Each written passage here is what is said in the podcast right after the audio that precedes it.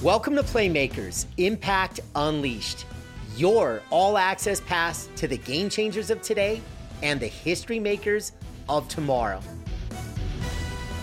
I'm your host, Paul Epstein, sports industry veteran, author and speaker, founder of Purpose Labs, and your guide through an inspiring journey of courage, comeback, and transformation.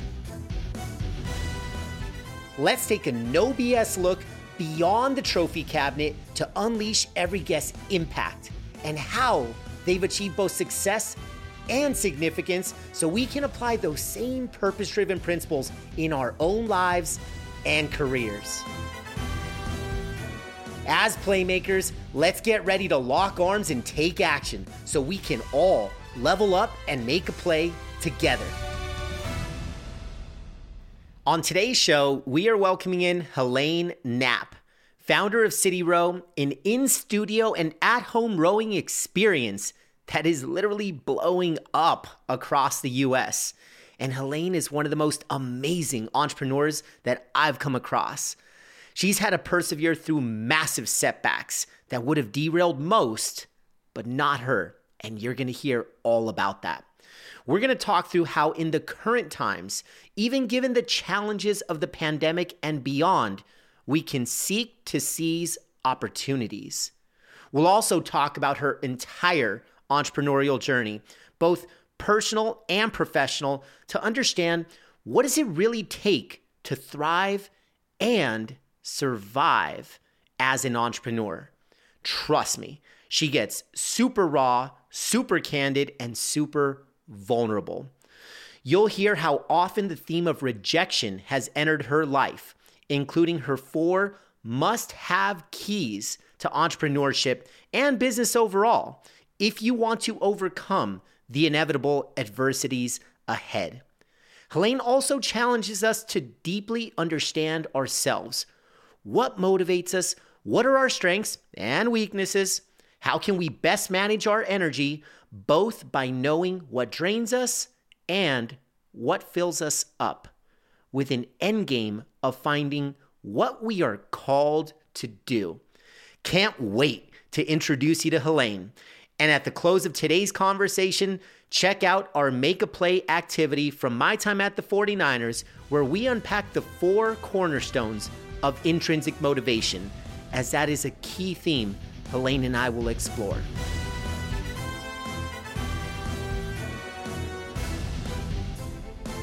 Big thanks to Audible.com for being a sponsor of today's show. As playmakers, we're all about leveling up and lifelong learning. So, what could be better than a free audiobook and 30 day free trial when you visit audible.playmakerspod.com? With over 200,000 titles to choose from, there is no limit to what you can explore. Perhaps and these are just a few of my personal favorites. You want to check out The Success Principles by Jack Canfield. Consider this chicken soup for the soul of personal growth. Or maybe you dive into Grit by Angela Duckworth, where she unpacks the power of what happens when passion meets perseverance. Again, to download your free audiobook today, go to Audible www.playmakerspod.com. Ladies and gentlemen, we're about to welcome in Helene Knapp. And here's a little bit of the backstory. After spending years climbing the corporate ladder, Helene left the world of publishing for startup life.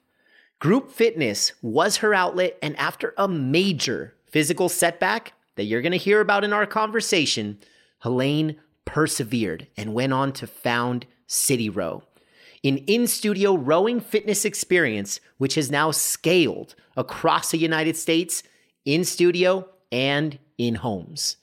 Helene has been featured as a business leader and a wellness expert on Today, Women's Health, ABC, Vogue, Yahoo Finance, and People, among many others. It is my absolute pleasure to introduce our latest playmaker, Helene Knapp. Helene, welcome to Playmakers. How are we doing? Awesome, Paul. Thanks for having me. Of course. And on behalf of the Playmaker community, we're fired up to dive into the combo. We've seen the bio, but as we all know, and we were just talking offline about what's on stage versus off stage relative to entrepreneurship. So now let's tackle that on stage versus off stage relative to life. And, and the one thing that I was really fascinated about when we initially got connected was here we are, we're forging forward in 2021. We all know what changed and what happened in the calendar year of 2020, you had a really refreshing perspective that I'd love to shine a light on. You said 2020 was a year of seizing opportunities. And that resonates not only with me, but I think with everybody listening. And so as we reflect back on last calendar year, talk to us. 2020 was a year of I liked what I said about seizing opportunities. I'll I'll, I'll play on that. That's um, the mic drop. Yeah, I really, you, you really can't exceed that when it comes to just capturing it. And listen, I'm a, I'm a glass half full kind of gal, um, which, yeah. you know, plays nicely into seizing opportunities last year. But I think, listen, we were all thrown off, right? Yep. Off whatever your, you know, normal cadence is.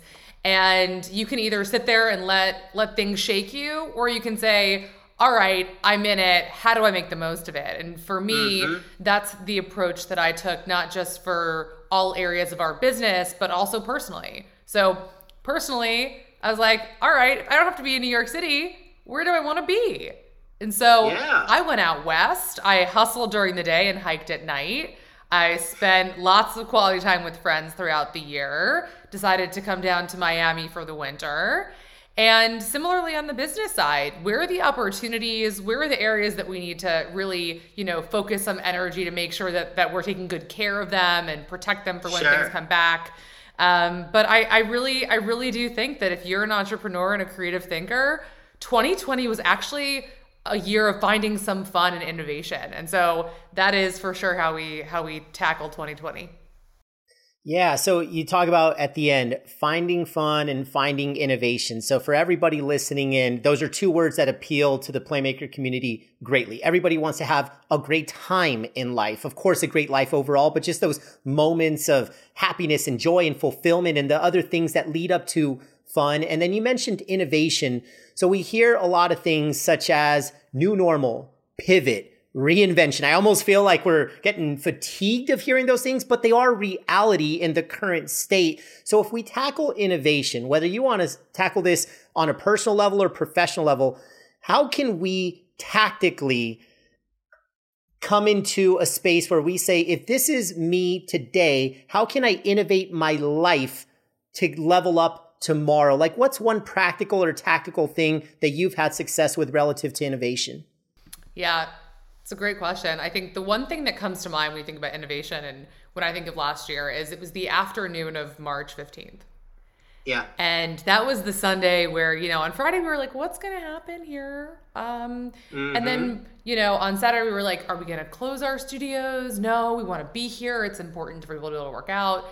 And then from like 10 a.m. Sunday to 5 p.m. Sunday, we went a 180 on mm-hmm. no, we're not going to open to how quickly can we close and then immediately okay we're in a new we're in a new world right? That yeah. door a door has shut but a new door has opened.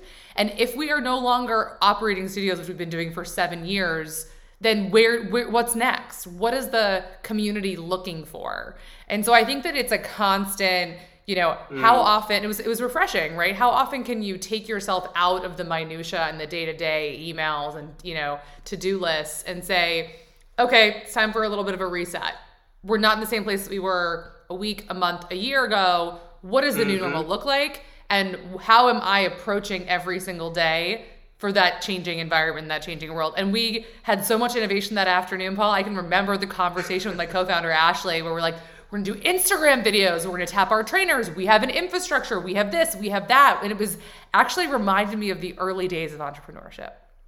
Yeah. All right. I'm so glad you took us there because we've been talking a lot about the present times. Now, entrepreneurial, we're going to wrap on journey. So go back to yester, yesteryear, if you will. So today you are sitting on top of both City Row, City Row Go, and please continue to add behind those commas if there is more. But I, I'm so uh, just impassioned by your journey, and, and it's a fascinating backstory. So, if you could bring our entire community in about just the foundation, that origin story, even before you cut the ribbon off of it, there was uh, let's call it a setback and i'm going to give it a rated g title you can go as rated r as you want to go with this response but really what spawned it what inspired it how do you, how did city row come to be founded it's it's definitely a story, Paul. Um, yeah. I'll give you the, the, quick and dirty. So just before City Row, I actually built my career in enterprise software.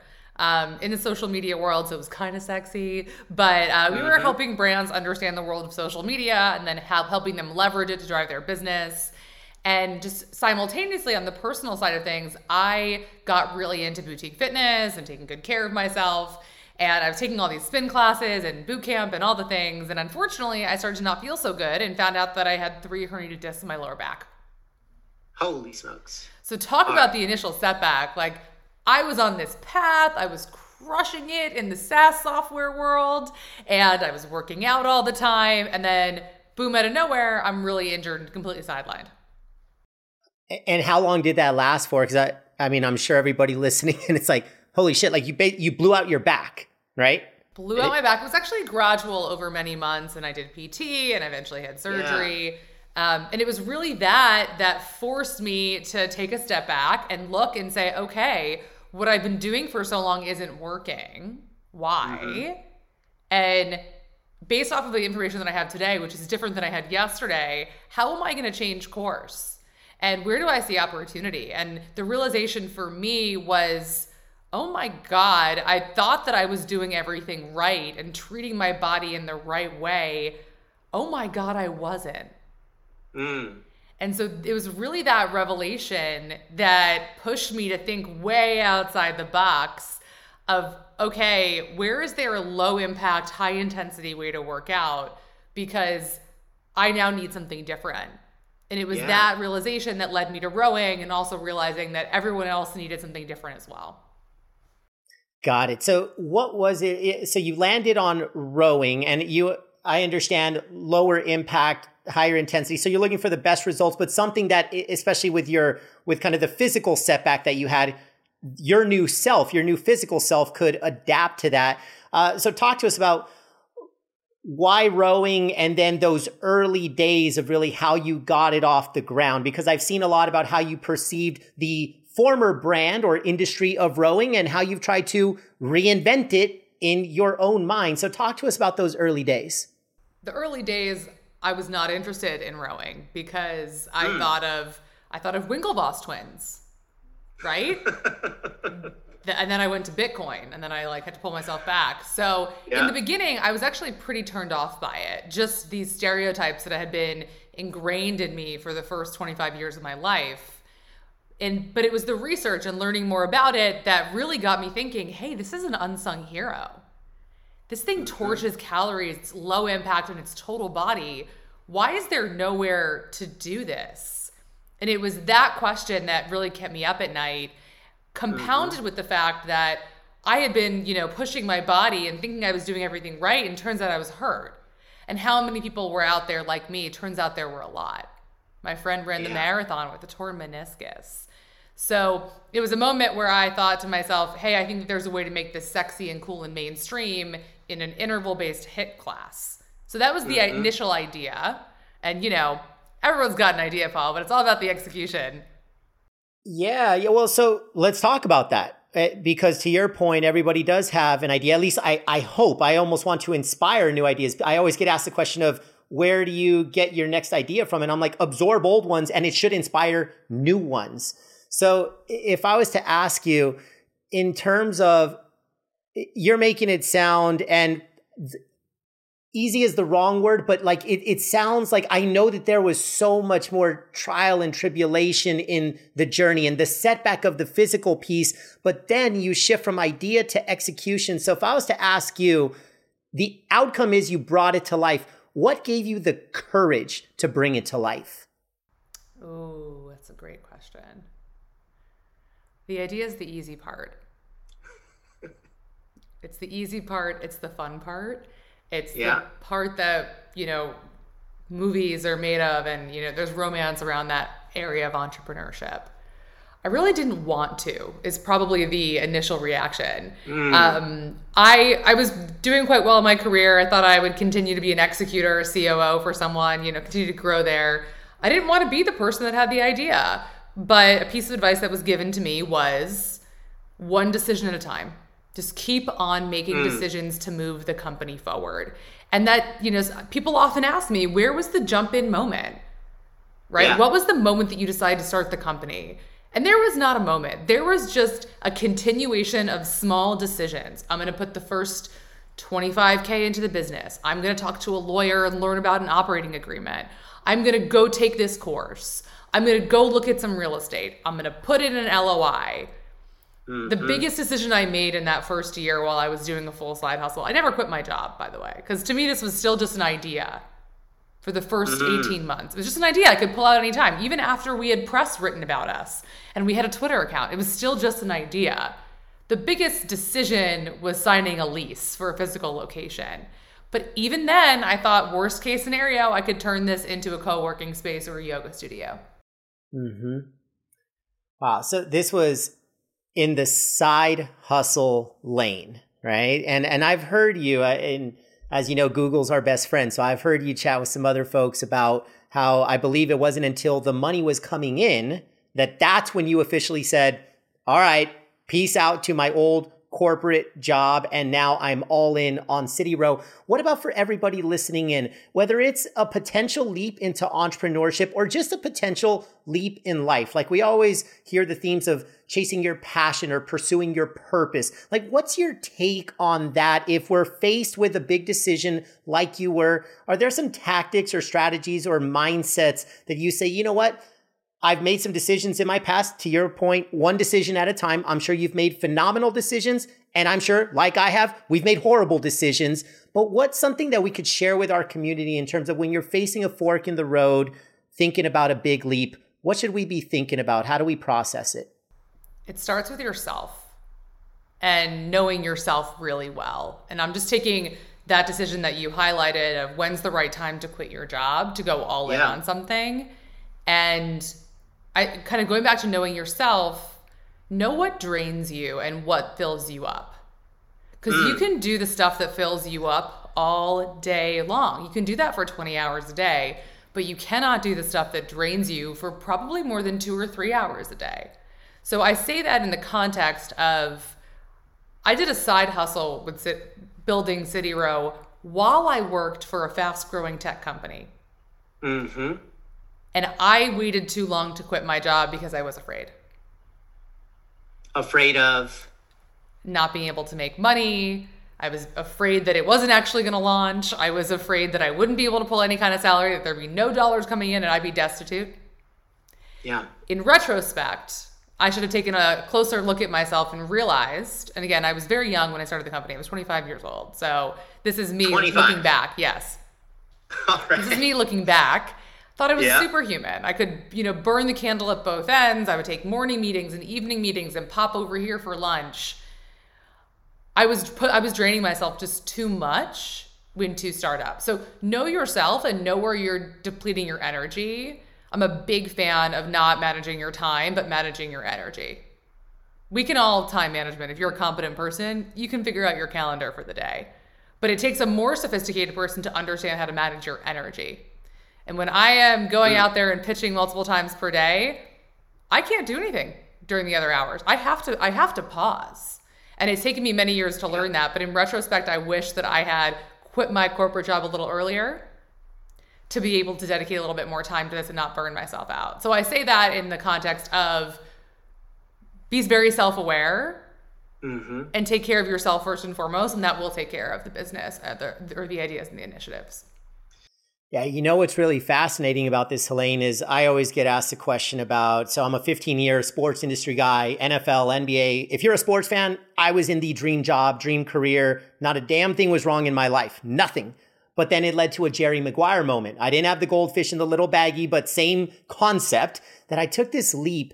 And it was because my executive coach from University of Michigan, shout out Go Blue, we share that in common So, in the executive MBA program I was going through, I'm sitting down with my coach, and she got me to break down what do I love about what do I do when I'm the head of sales for the Niners? What I love about it, what do I hate about it, and what's in the middle, which we could say love, hate, tolerate. Put your activities into those three buckets. And basically, the outcome of that conversation was I realized that I only love 10 to 20% of my day, even though on LinkedIn it's perfect and I'm in a dream job and dream career, or so I thought. And so mentally, at the end of that conversation, I knew that a leap was probably in my future. It still took months and months of real world hard decisions, like you said. But I, I think that's really fascinating that you brought us there. So let me ask you this if your day to day, it's binary, it either drains you or it fills you up. For everybody listening in, what are those signs? What are those cues of the things that fill you up? Like, are there questions that you should be asking yourself? Is it what are you curious about? Like, I just want to bring everybody in because I think this is a massive, massive takeaway. How do you know when stuff fills you up? Ooh, that's a great question. I, I think it's I think it's a, it's a, it's a tactic that's built over time. I can't say that I've always had this ability, but maybe just take a temperature gauge with yourself multiple times for the day, right? After you're on a sales call, how do you feel? And listen, you can like something and have it be draining, right? I love a sales call. Mm. I love okay. taping these podcasts with you, but they do take up energy. And that's mm-hmm. okay. These things are not mutually exclusive because then you can, you know, figure out, okay, I love these things, they're draining. So how do I do them for three to four hours a day and then fill the rest with some more, you know, ambient elements? So take a temperature gauge of yourself throughout the day, see how you're feeling, right? See if a mm-hmm. meditation mm-hmm. helps, see if a walk helps. Uh, but I think you know the days of you know a traditional eight-hour workday are far behind us. So think about what you need to do for yourself to feel really energized throughout the day. And sometimes that means taking a break and doing a workout in the middle of the day. I'm a big fan of a sure. a midday yeah. workout, right? Mm-hmm. So managing your energy, take a temperature gauge. When are you tired? Right? And I'm not saying after you had like, you know, a pastry in the middle of the day because that's on you.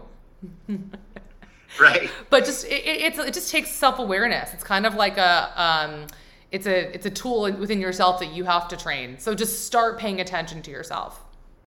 Got it. So it and to your point it all comes back to what you've shared consistently through this conversation self-awareness which our community knows. That's what i talk about self awareness is the foundation of emotional intelligence. It's awareness of self, awareness of others, awareness of situation, but it starts with self. Same concept with leadership. Before you lead others, lead yourself. So let's go there in the sense of you are an ultra successful, and these are my words, but please pat on the back for you. Ultra successful entrepreneur, badass founder, and I could keep keep going with your bio and your credentials. And I know that the best days are still ahead. I, I know that you're a hard charger that's destined for even more amazing things. But if I was to say, all right, let's figuratively, we're going to write a book on how to become an entrepreneur, succeed as an entrepreneur. And this is some of what we were talking about offline. So now I'm going to bring it online. And you and I were respective thought leaders. We've got our communities. You're thinking about a book in your future. And I'm not going to title it, but essentially, you know, it's, it's the real stuff of entrepreneurship. And it might be the opposite of what you could see on a place like Shark Tank. So, talk to us about your vision for the book, the thesis of the book, because I think this will be a fascinating place to riff on. Yes. First of all, thank you for that. I appreciate that. And I'm looking forward to even more amazing days ahead and sharing them with you. Yeah. So, hypothetically speaking, if I was, if I were to be writing a book, which I, I might be, I might be. Unless might I, be. I can't, I uh, can't wait. Birdie flew by. Got I it. can't wait to come back. For me, it's about sharing with people what it really takes. And again, like I mentioned earlier, the idea is the easy part of it. It's the execution and it's riding the daily wave of highs of highs and lows of lows that you really need to be prepared for. And that takes everything that you know grit, resilience, a support mm-hmm. system, an unwavering belief in what you're doing. Uh. This can't just be, I think this is a great idea, I want to make money. I firmly believe that this needs to be a deep calling and speak mm. to your intrinsic self for you to be able to ride those highs of highs and lows of lows. Because let me tell you, nine times out of 10, if not more, there's going to be some pretty low moments.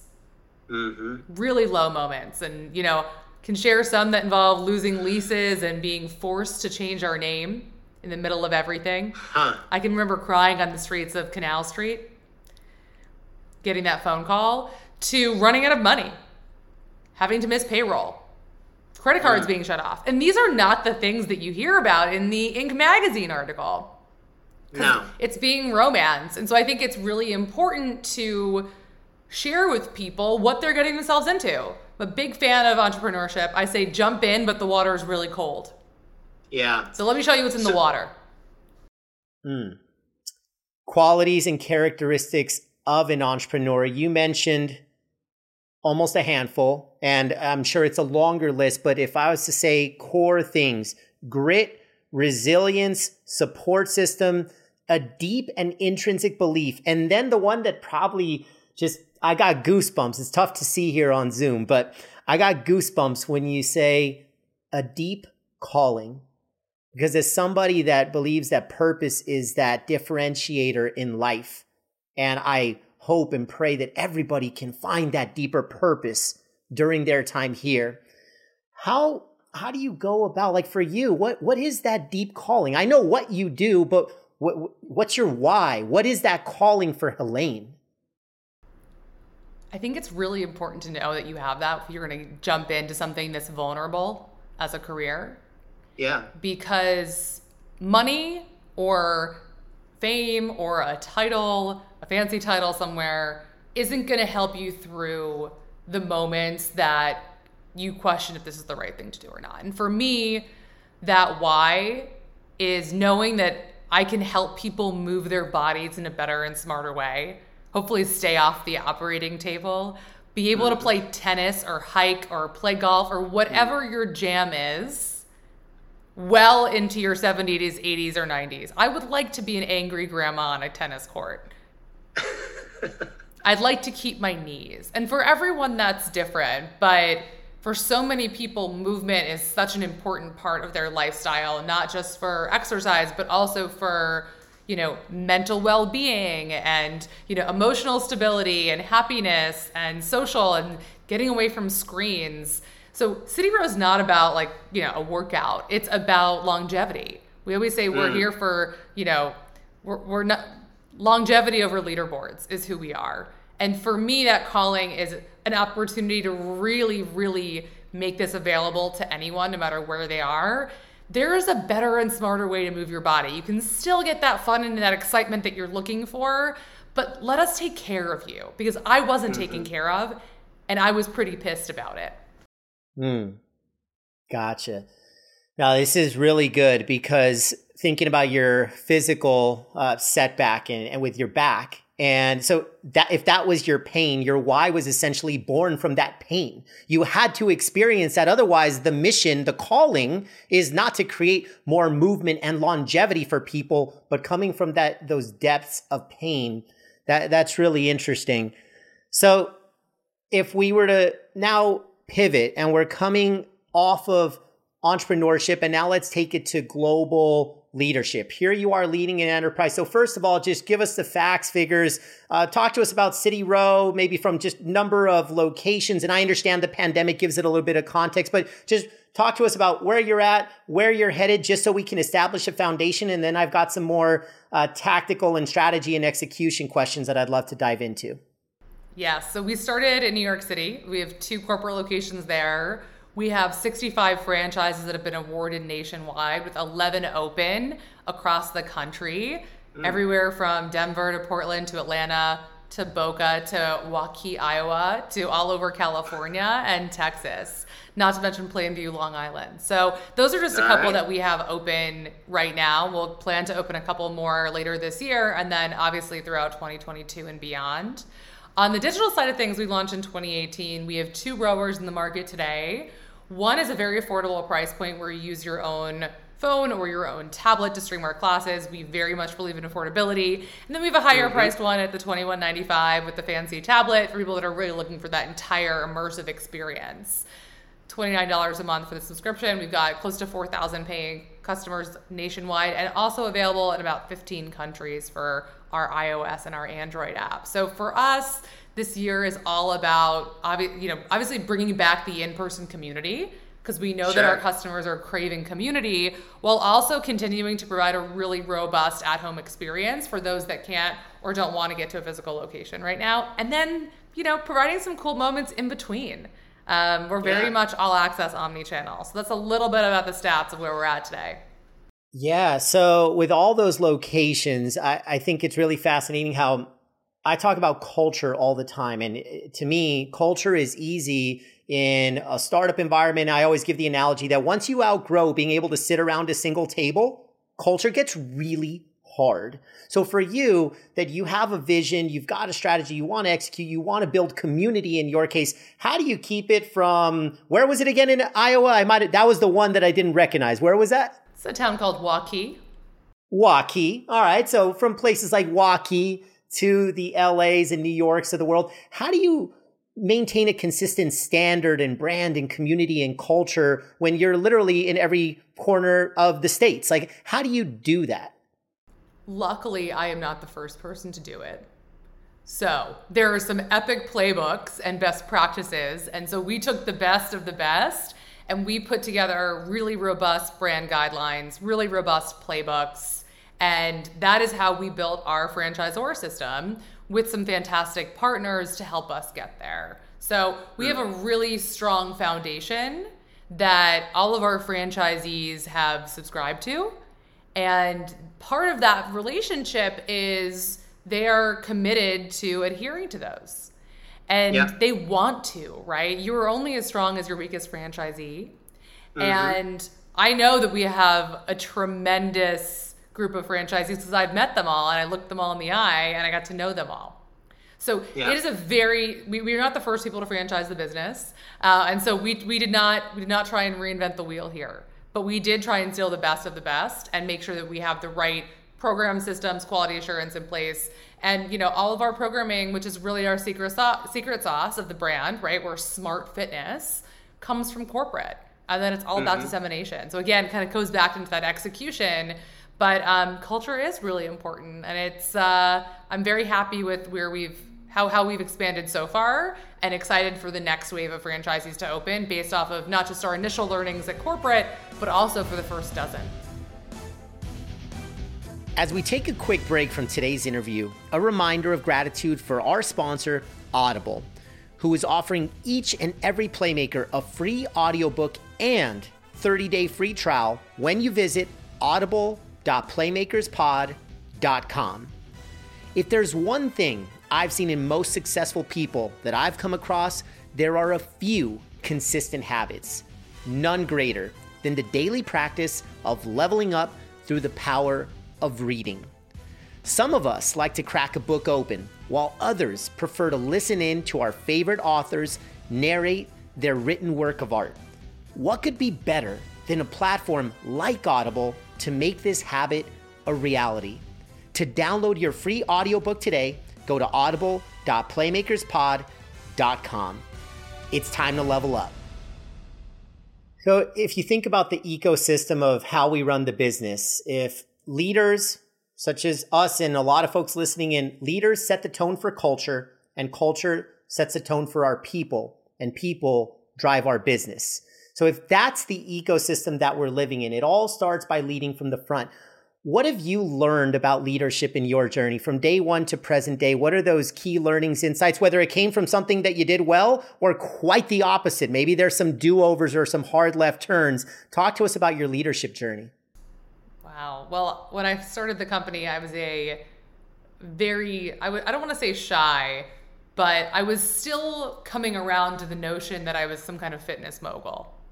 Because I still had this mentality that I was a, you know, former chubby kid who was still kind of like trying to lose the baby weight. Like that's the mentality that I came in. So definitely, you know, guilty of a lot of imposter syndrome, particularly er, in the in the early mm. days, and I'm not afraid to, you know, admit that because it's a huge part of my journey. But I think it comes from leading with empathy. I am a mm. listener first and foremost. I think it's really important to understand people and understand what moves people and drives people. I had to first learn that with myself. But for everyone on my team, I think it's really important to understand what moves them. And mm. kind of going back to that, you know, this is a calling. I think you can have, you know, three different things. You can have a job, you can have a career, or you can have a calling.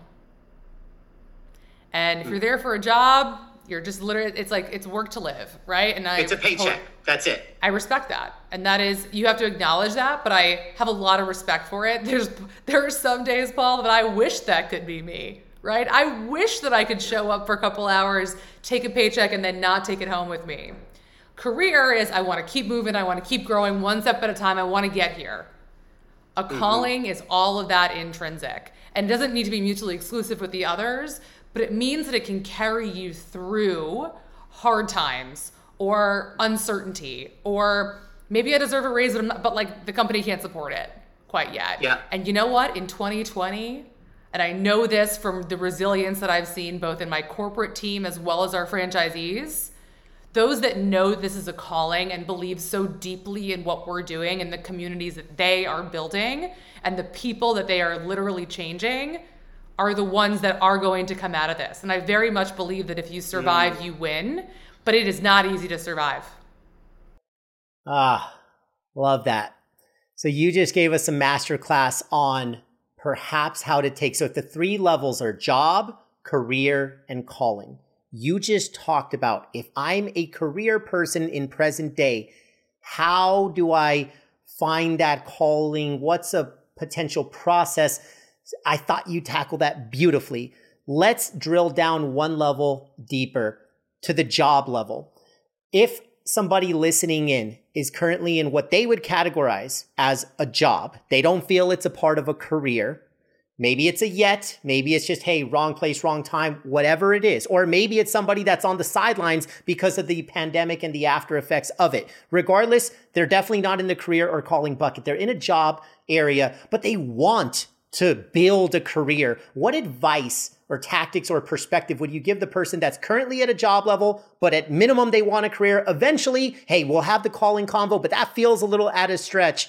Job to career. Talk to us about what we can do to go from one level to the next.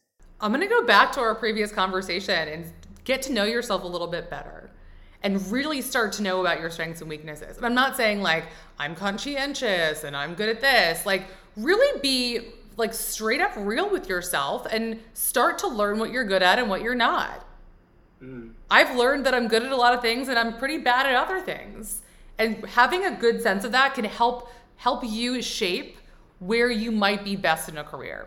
If you're in a sales role and it's like a 9 to 5, but like turns out you're way more of a marketer or maybe data, right? Do you like people? Yeah. Do you not like people? Does that fill you up? Does that, you know, drain you? Learn about yourself. And then it's like one step at a time, one research at a time, talking to one person at a time that you think could be a good fit, right? So this is just like mm. in the mm. early days of finding a new job. Interview people, talk to people, get a sense, try something, right? Doesn't hurt to like take a random class. There's so much free content and see what lights you up at the end of the day. Yeah. I would be a very bad designer. Like, I would be the worst possible designer. My co founder is constantly like, I don't even understand your feedback on this stuff. and our designer Jesse, like, I, I sometimes I think she reads my mind, but like, I am, I am very bad at that.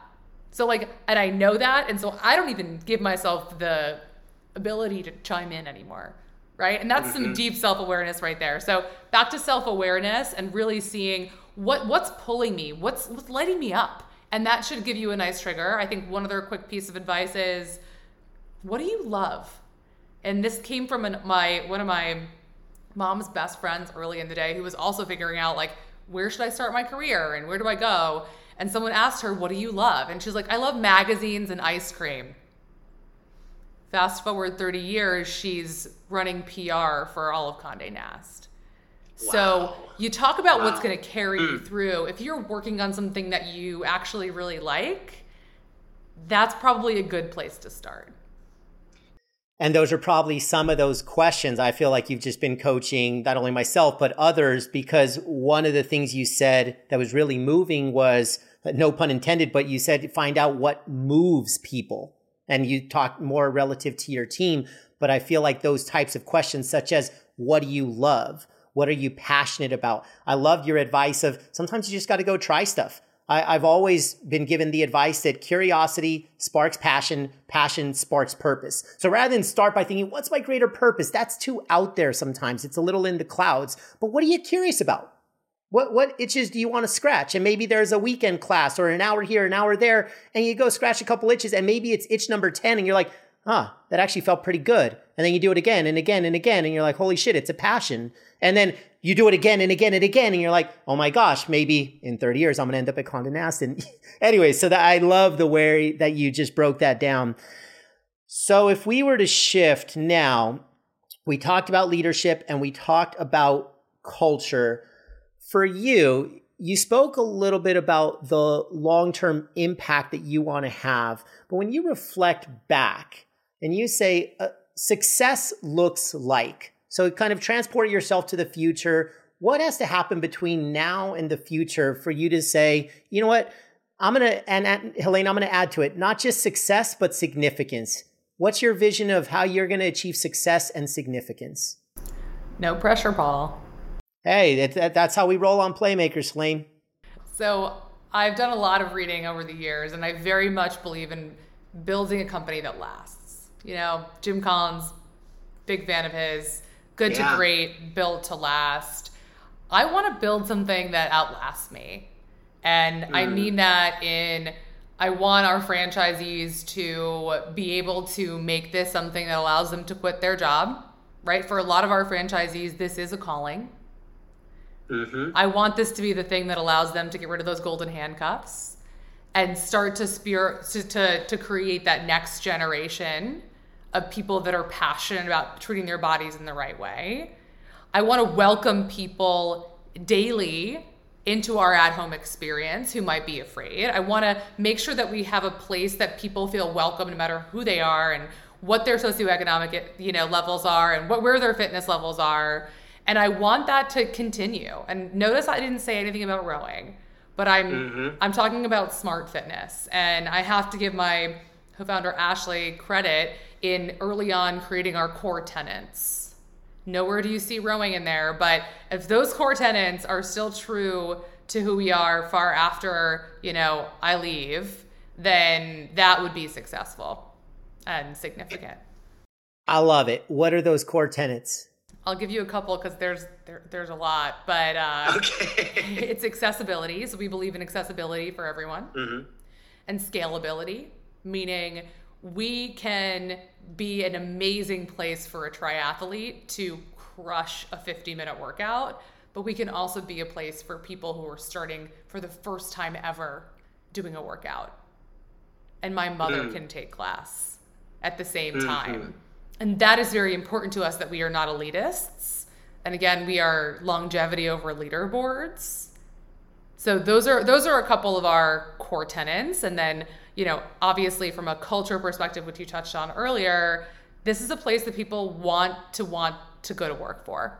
And I'm very mm. proud of that culture that we've built today. And um, I'm very, very grateful for the team that has chosen this as their calling. Yeah, that's that's so good. So good.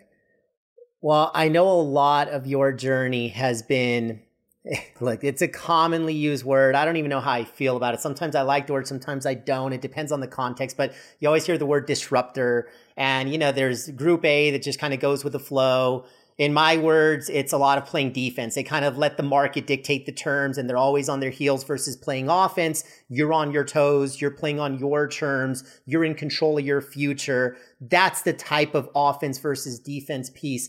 And that's really, if I was to answer this question, then I want to ask it to you. When I was once asked about the world sees X, but you see Y, kind of that hidden truth, like that unpopular truth that you have. And my version was I think we're surrounded by a lot of folks that perhaps have a defensive mindset. And my mission is to flip that on its head because I think life is too short and you got to play offense. So if I was to challenge you with that type of question in terms of maybe it's an unpopular truth or a hidden truth that you have, but the majority of the world feels X and you feel Y, how would you respond to that? I think that's okay you know diversity diversity makes the world go round and listen we're crazy right? Like if there was ever, if everyone was like us, like who knows what, what what the world would look like? And I think that that's totally fine. Just make sure that you're doing what makes sense for you. And I I also want to acknowledge that entrepreneurship is not for everyone, mm-hmm. and it shouldn't be for everyone because it's crazy. Yeah, yeah. All right. Well, no, that's the first time that somebody's called me crazy, and I actually enjoyed it. So thank you. I'm that, that's pretty crazy, awesome. But we're sitting in the same us, boat. Us, yeah, we're we're locking arms. I totally get it. Are you denying Are it? No, no, no. There's got to be a little crazy to be. Uh, frankly, there's got to be some crazy to pursue success, significance, purpose, impact, calling, legacy. And I could keep going. You could tell I have zero passion for this space. But honestly, to really go all in on that stuff, you got to be a little crazy. And I don't mean it in a bad way. I mean it in like in like I call it a healthy obsession. I think you need to have a healthy obsession with whatever. If you have a calling, you have to have a healthy obsession. That's my take. I like healthy obsession a lot. I also think like the word crazy can be, you know, swapped out for many other things. I really like talking about courage and vulnerability. Mm big Brene Brown, Brown fan over yes, here. right? But her. but it's also like you whatever the quality is that you want to describe that's going to, you know, give you that to jump in. And I think, you know, you talked about this a lot of like how does someone, you know, start to think about making a move? And something that I've struggled with over the years is like, oh my God, it's such a big jump. It's such a big decision. The water is so cold. But advice that I keep on getting is one step at a time one splash of water at a time, one small step at a time, one conversation, one mm-hmm. Google, mm-hmm. one little thing. And those little things might be really, really hard in the beginning, and that's okay because it's still yeah. progress and it's, to your point, curiosity. Yeah, no, 100%. And Brene Brown, for everybody listening in, I hope that you not only have read her stuff and watched the TED Talk and just absorbed the beauty of her message. She goes all in, as you said, on courage and vulnerability.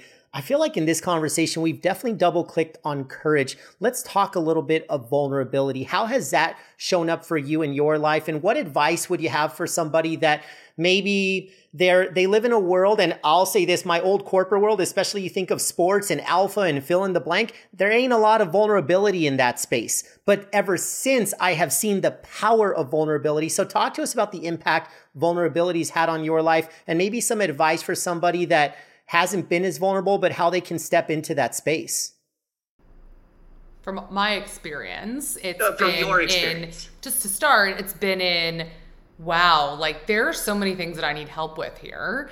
And by opening that up and showing people what's under the hood and it's not all rainbows and butterflies, wow, are they going to run away? Right? It's, you know, bringing someone into the company, whether it's a new hire, an investor, it's not that different from dating someone, right? And saying, this is all of me. Do you accept yeah. me or not?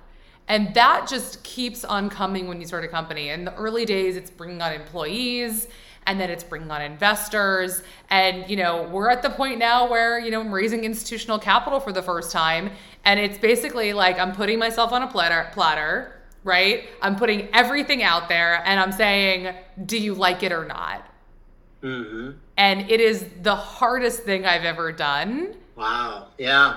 And because the the business in some ways is is an extension of me. And it's taken you know a lot of you know work and self-awareness over many years to realize like listen if someone's not interested it's not about you it's about them.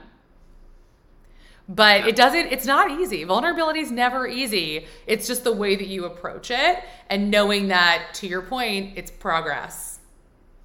Yeah.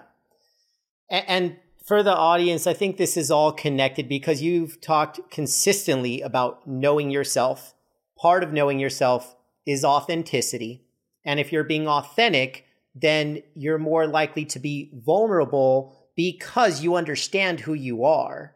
I'm not critiquing folks that maybe haven't taken that deep dive and that immersive self reflection. But if you haven't, it's really hard to be authentic and vulnerable and live with purpose and all that because that's your core identity. That's just who you are for better or worse.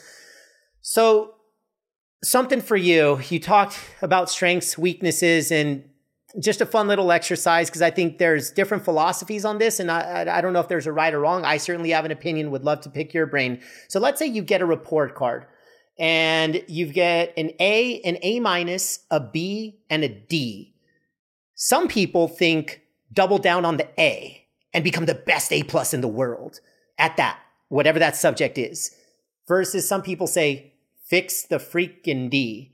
Where do you fall on that? If this is a double down on strengths versus correct the weaknesses, like what's your take on that? My take is optimize for strengths.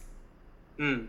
So my take, it's just learn. Okay, whatever you got the D in, go in different direction. Focus your energy on the A's or the B's that can become A's. Like I always believe in putting your best people on the opportunity that you're mm. driving your own truck. So I am going to always put myself on the biggest opportunities for the business, but not when it comes to designing something, right? Mm-hmm. Because I have a mm-hmm. D over there. Actually, yep. I never even took the class because I know I'd fail. But that's kind of going into self awareness and also understanding of your team of knowing like, hey, this person over here who's really good at her lane, she's an A plus over here, would be a D over here. That's just that is management, both totally. of yourself and also of others. So I say optimize for the A's and just watch for the D's and know that that's not where you should be playing. And your career and calling are probably not in that realm. Not in that realm. And also, but rather than wave a white flag, find somebody, especially in a team environment, to complement, right? Because your D may be somebody else's A and vice versa. And now you can really have that complementary piece. And now we're getting into building teams, but you know, yeah. rule number one, complementary skill sets my mm-hmm. co-founder and I could not be more different in those ways. Yeah, no, it makes perfect sense. So personal home stretch here. You could have a cup of coffee with anybody, dead or alive. Who would it be? And what is one thing that you would love to learn from them? Oh my God, this is so hard. Give me the the the work questions all day long. Um, I'm I'm doing two, but they they are two different categories. The first would be cool. my grandfather, um, who mm. passed away when I was 18 years old, but he was also an entrepreneur and built a very large construction business. Hmm. And I would just love to get his take on what I'm doing right now because he obviously grew up in a different yeah. world where, you know, women weren't necessarily the people that were doing this and he was mm. an old school guy, but I would just love to have a cup of coffee with him about this, and I think it'd be awesome. very cool. Um, very and then you know Michelle Obama because obviously. Why not? Yeah. Well, what's one thing you'd want to take from that combo? Everything about her and who shops for her and just how how she carries through. I mean, she is she is a true queen and an inspiration and the way that she's able to touch so many people while also hating the spotlight is I just I, I bow down to her. Yeah. Yeah. Love that. All right, I'm going to do another one and you could say these are a lot harder and I'm totally cool with it. If we were to film a movie about your life, what actress would play you and why? Gal Gadot. Okay. Because she's stunning and ripped. And stunning and ripped. And she's Israeli. And as a Jew, that's important to me. But also, like, you know, I would love for Gal, Gal Gadot to be a rowing queen. Mm-hmm. Checks a lot of boxes for me. Phenomenal. Phenomenal. All right, this is going to be the mic drop. The entire world is listening in, and you could share one thought. What would it be? Do what makes you happy. Mm. I'm, I'm, going, I'm going boring for this one, but it kind of carries through in knowing your strengths and finding that intrinsic motivation. And life's too short. So, you know, make sure that that energy that you expel and the way that you structure your day and your hours is, you know, optimizing for your happiness. You just never know what's going to happen. Yeah. Optimize for happiness. That is mic drop worthy. Thank you so much, Helene. Honestly, this was just a super cool combo. I know everybody listening in is going to take so much out of it. The inspirational backstory of becoming an entrepreneur, the falls, the comebacks, the transformations, and then just getting to know your personal character and philosophy. Like, just know that you're going to impact a lot of folks that are listening in. So just continue to inspire, continue to build, continue to lead. And with that, would love for everybody to come into your community and your world. So where can folks find you, whether it's personal, professional, whatever you'd like to share? Would love to welcome our Playmaker community to really just hop on the Helene bandwagon because we're just such massive fans of you from this point forward. We'd love to have you. CityRow.com, at CityRow on Instagram, at Helene Knapp on Instagram, or find me on LinkedIn. And um, yeah, would love to show you guys what we're building. And hopefully everyone, you know, makes those those small moves that need that you need to get to that next level. And even a small little step is a big one. Yep. Small little steps, one decision at a time. And if it gets you closer to your happiness, then that is the game that we want to be playing. So thank you so much, Helene, and we will talk to you real soon. Thanks, Paul. Take care.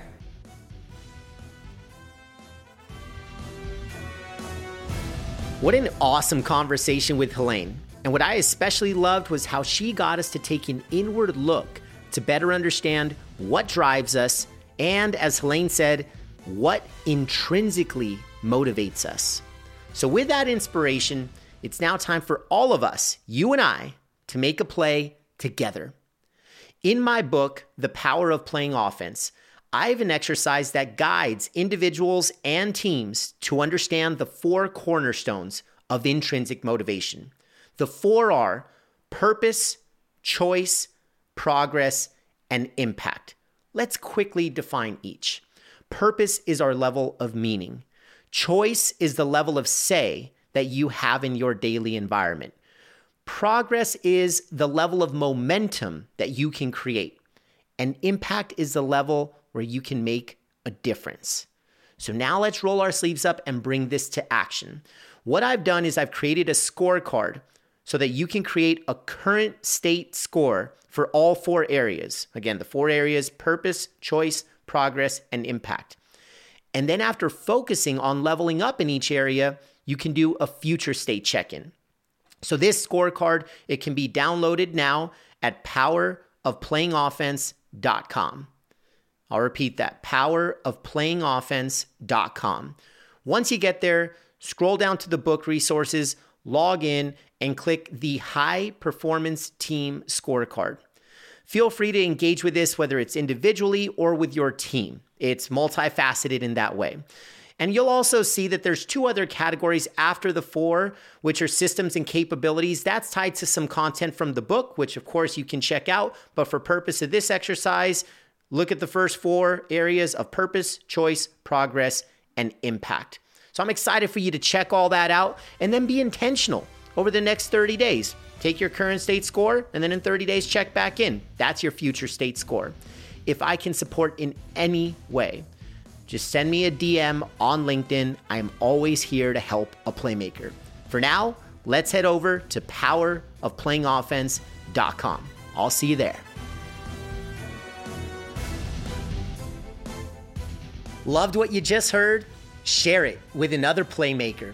And for all of today's show notes, head over to playmakerspod.com where you can not only enjoy additional resources from today's show, but all previous episodes as well. And if you haven't already, subscribe to the show on Spotify, Apple Podcasts, Stitcher, or wherever it is that you get your favorite podcasts. If you gained significant value from today's episode and genuinely feel that you have leveled up, give us a five star rating. And between now and the next Playmakers episode, let's stay connected. Hit me up on LinkedIn at Paul Epstein or Instagram at Paul Epstein Speaks. Playmakers is produced by Motown Podcast Studios in collaboration with Purpose Labs. Wishing you a high impact week of action and purpose. See you next time on Playmakers.